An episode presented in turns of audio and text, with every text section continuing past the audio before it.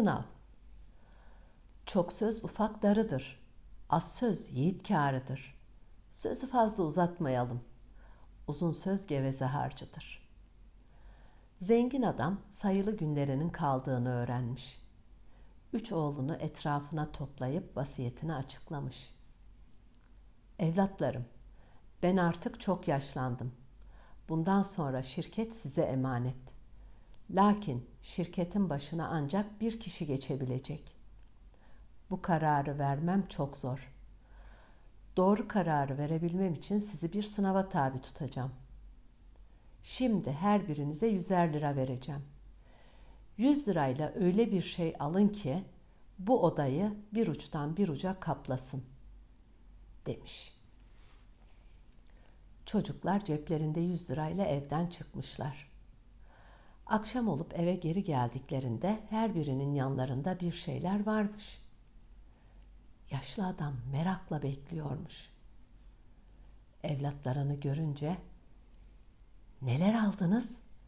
Odayı bir uçtan bir uca kaplayabilecek misiniz?" diye sormuş. Büyük oğul ayağa kalkmış. Babacığım, ben bir arkadaşıma gittim. Yüz lirayla iki balya saman aldım. Deyip dışarıya çıkmış. Kapının önündeki iki balya samanı odaya taşıyıp havaya savurmuş.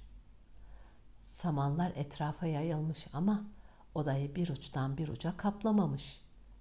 Samanların odayı kaplayabilmesi için daha fazla olması gerekiyormuş. Ama yüz liraya ancak iki balya saman alabilmiş. Hasta adam ortanca oğluna bakmış. Oğlum sen ne aldın? diye sormuş. Ortanca oğul ayağa kalkmış. Babacım ben de bir yorgancıya gittim. Yüz liralık kuş tüyü aldım deyip dışarıya çıkmış. Kapının önündeki kuş tüylerini odaya taşıyıp havaya savurmuş. Kuş tüyleri odayı bir uçtan bir uca kaplamamış. Daha fazla kuş tüyü olması gerekiyormuş. Ancak yüz liralık ancak bu kadarmış kuş tüyü.